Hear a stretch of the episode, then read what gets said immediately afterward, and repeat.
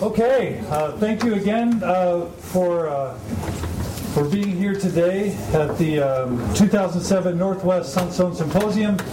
We very much enjoyed uh, the, the previous two presentations, and now we're very excited to present to you a panel um, entitled God Loveth His Children, a new LDS pamphlet on homosexuality.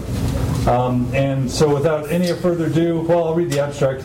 A new pamphlet about homosexuality appeared on the church's website um, uh, in late July 2007. The pamphlet is entitled God Loveth His Children, and among other things, says that the church does not know what causes same sex attractions, but does not believe sexual abuse and sexual experimentation in childhood are responsible.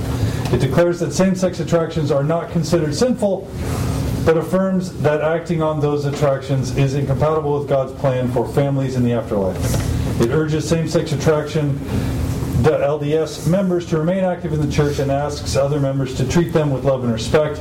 This panel will discuss the new pamphlet and welcomes a wide ranging and frank discussion on this important topic. So, um, without any further ado, I'd like to turn the time over to Ron Schow from Pocatello, Idaho, um, who will be the moderator uh, for this panel. So, Ron Schow. Thank you, John. it's um, it's always fun to be involved with the Sunstone Group. I've been doing Sunstone for 25 or 30 years. I haven't figured it out, but uh, it's always exciting.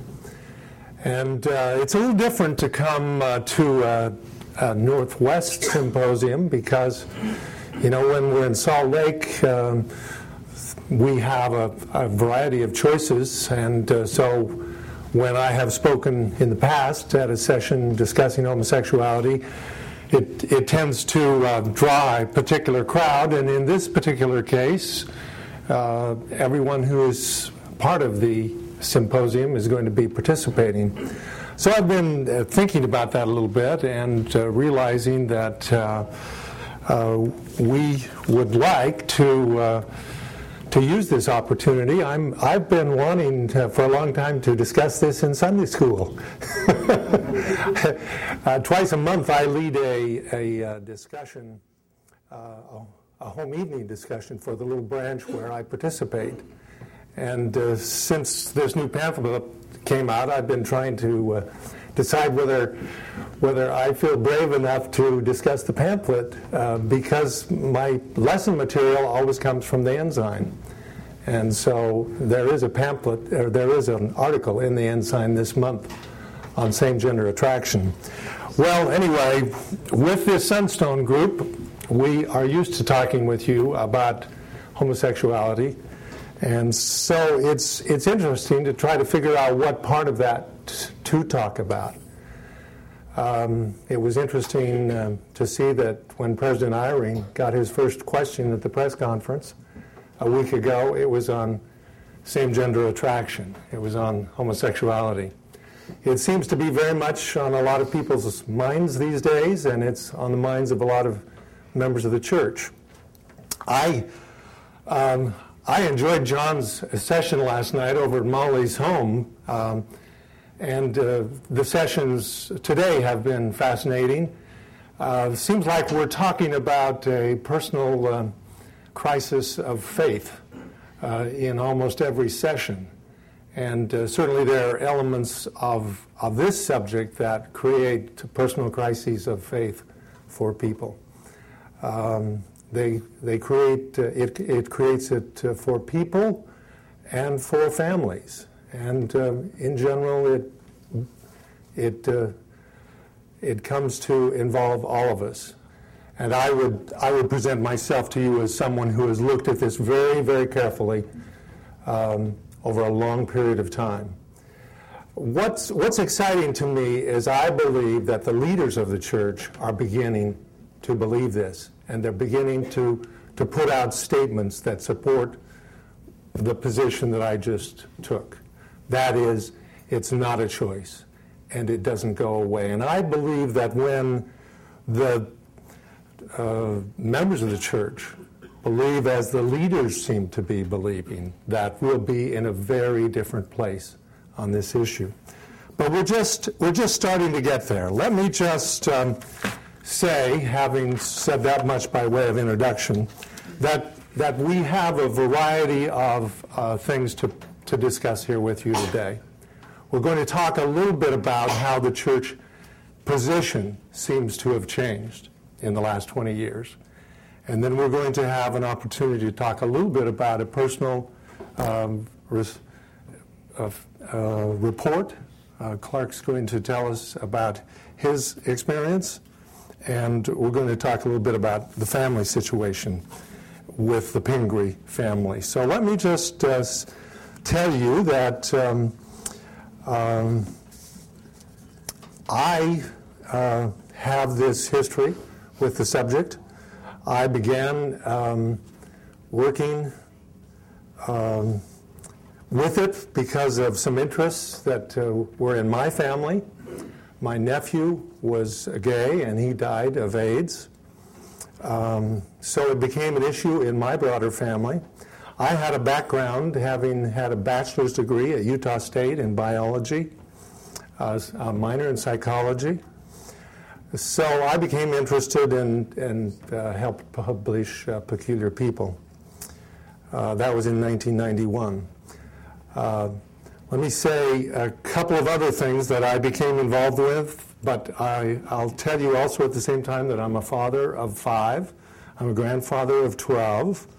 I'm a emeritus uh, professor from Idaho State University, where I teach in the audiology program. Um, I'm uh, executive secretary over home teaching in this small branch that I talked about. Um, and then, in terms of other things that I've done on the subject of homosexuality, we created a pamphlet um, a few years ago called The Persistence of Same Sex Attraction in Latter day Saints who undergo counseling or change therapy. This is a report from about uh, five different sources that describes the outcomes when we look at large numbers of people, um, including uh, about 800 who had gone to one LDS uh, family services therapist. And uh, so this, this is one of the reports we pulled together. It's, it's jointly authored by uh, William Bradshaw at, from BYU and from Marybeth Raynes and from Robert Rees. Um, Bob Rees was a bishop um, in the Los Angeles area for five years, and uh, over that period of time, worked with about 50 uh, who were dealing with same sex attraction. So um, that was another thing that we did. Um, besides this, was that we created a book called A Guide for Latter day Saint families dealing with homosexual attraction. And this was sold at Deseret Book for a period of time. This also is jointly authored by the four of us that I just described. Uh, in addition, we um, created three documentaries that um, John was good enough to put up on the internet, and uh, these, um, I feel, the message of them is it's not a choice, and it doesn't go away. And the good news is, John tells me the three documentaries have now been watched over 100,000 times. So that's, that's pretty exciting for us. Um, one, uh, one other thing, just to plug Levi's uh, dialogue a little bit, um, uh, I was involved in writing an article for Dialogue uh, about a year ago, which uh, deals with the subject of mixed orientation marriages. Uh, someone gay marrying someone who's straight. so these are some ways I've been involved, and I am a very avid church watcher. uh, I'm very interested in, in what the church position is on this and how it's changed and so forth. And so that's what I'll be talking to you about. Um, but we have, in addition to uh, the church position, or the position of church leaders, we have the position of, of members, and um, the some of the family dynamics that I've alluded to, and so we'll get um, Clark to tell you a little bit about his story. And uh, Clark uh, graduated from BYU in 2001. Uh, he's employed by Wells Fargo, currently living and located in Salt Lake City and soon moving to the Bay Area. Clark has been affiliated with uh, Sunstone for eight years, and uh, some of you may know that uh, Toby is his uncle, so he's part of this prominent Pingree family. Um, Toby was, of course, the chair of, of uh, Sunstone for uh, many years. And uh, Clark began the process of being openly gay about a year and a half ago. So he'll tell us more about that story. Dan uh, Pingree, his brother, has lived in Seattle for six years. He's uh, married and the father of one daughter. Is it Britton? And uh, his wife is Kristen, who was at the session last night. Uh, Dan says I should announce that he is an avowed heterosexual. And he's a graduate of BYU and Harvard and he's currently employed by drugstore.com in Belleville, Bellevue, Washington. So, anyway, that's the three of us. Let me just say, um, in whatever time I have left, that um, I want to tell you there's this interesting history of the documents that the church has produced on homosexuality uh, beginning in about 1965 when President Kimball began to publish different articles. This is called Love versus Lust. Uh, that's an address he gave at BYU in which he talks about homosexuality quite a bit. Here's Hope for Transgressors, 1970. So many kinds of voices. These are fairly extensive treatments of the subject. That was 1971. Here's New Horizons for Homosexuals, 1971. A Letter to a Friend, 1978. These are very much the same kind of message. Um, I didn't bring his book, but it's what what is in here is very similar to Miracle of Forgiveness. Um, here's Boyd K. Packer, 1976, uh, called Two Young Men Only, and uh, here's To the One by Elder Packer, which he gave at BYU in 1978. Which brings us, um, in terms of more or less official statements, to a 1992 um, guide. It uh, has the official stamp of the church on it, uh, the official copyright, and it's called Understanding and Helping Those Who Have Homosexual Problems Suggestions for Ecclesiastical Leaders. That's 1992. And this is the last thing we had from the church of an official nature until this came out in July of this year. So this is called God Loveth His Children, and it um, is, it indicates here that it was approved in April, and so then it appeared in, in July. It's on the church website. And as near as I can tell, this is the new official church position replacing this pamphlet. By the way, we got a new church handbook um, within the past year, and that church handbook references this guideline, indicating that it was the official position until now. But uh, hopefully, when the new handbook comes out, it will reference this one because in my judgment, th- this is a, a great improvement over this one. Just the names would tell you something. Here it's a homosexual problem, and here it's the rather neutral God loveth his children. So, um, I, I think maybe um, I could go through some of the statements in, in this one and in this one and show you how uh, things have changed and how they've improved. But um, I, I, don't think we'll have time for that except maybe on a question uh, basis. But let me just summarize it by going through what I what we handed out, and hopefully everyone has a copy of that.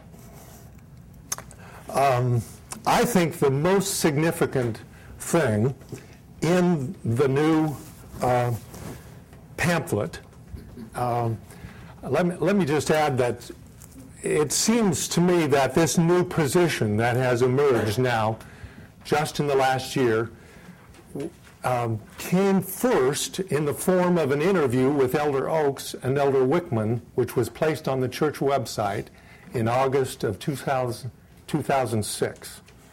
It was, it was then followed by God Loveth His Children in July of 2007, and then just this month with an article by um, Elder Holland.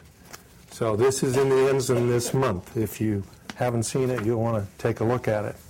Those three, I think, are were all designed to to come out together and to be viewed together, at least that's my assessment of it.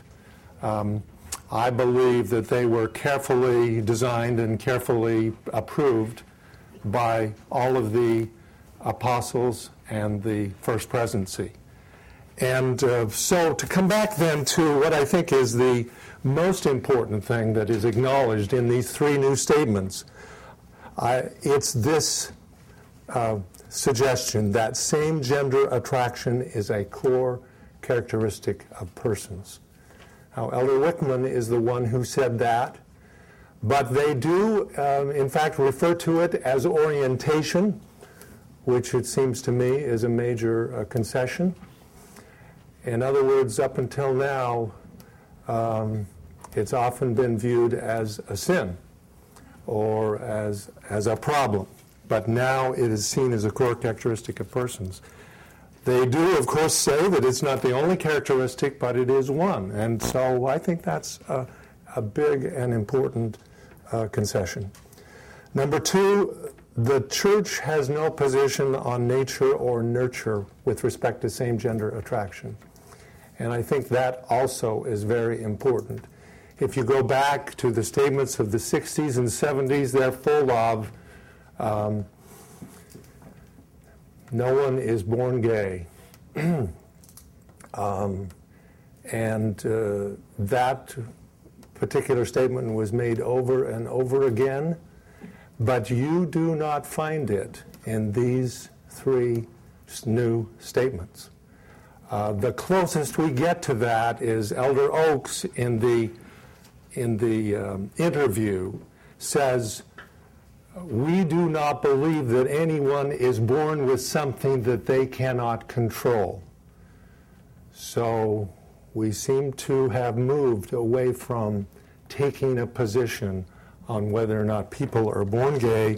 And, and Elder Oaks and Elder Wickman are very clear that the church has no position on nature or nurture.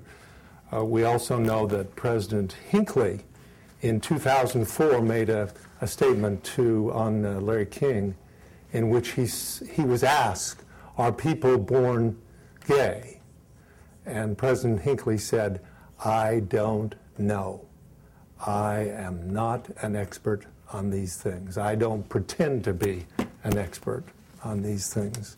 So I think it's it's pretty clear that they they have moved into this place where there's no position on nature or nurture, and that's a very good thing.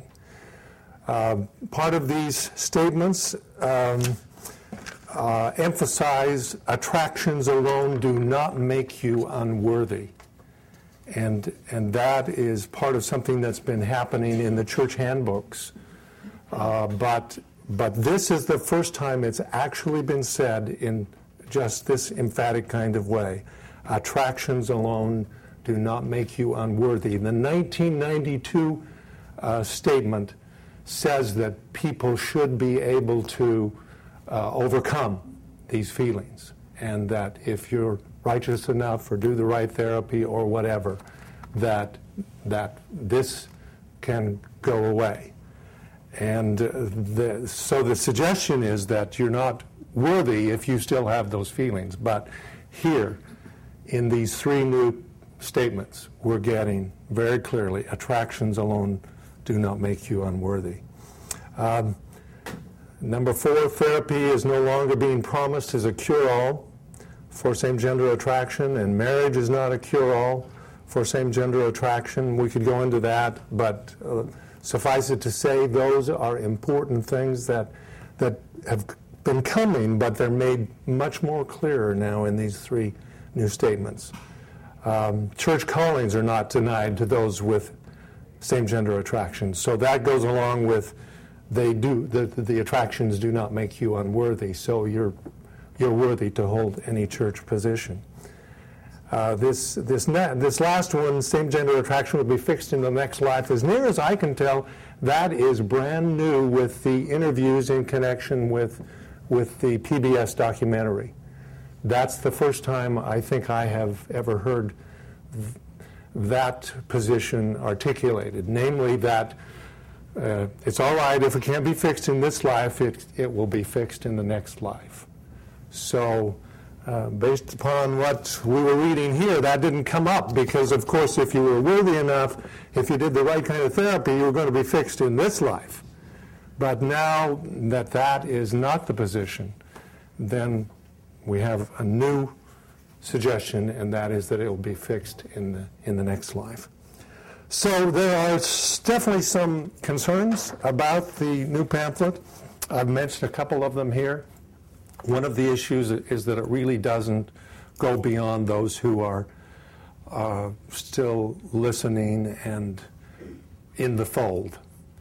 It's, it's designed for people who are younger, I think, and for people who have have uh, still uh, are in a position that they're responding to the authority of the church. So um, Clark will maybe introduce us to the issues for someone who has stepped beyond that. Um, but there is one little um, olive leaf here, and that is that uh, it is. there's this wonderful statement in the last paragraph of the pamphlet which I think is, is a way to reach out. And I don't know how we as members are going to respond to this or just what the brethren have in mind when they say this, but they say, No one is or ever could be excluded from the circle of God's love or the extended arms of His church, for we are all His beloved sons and daughters.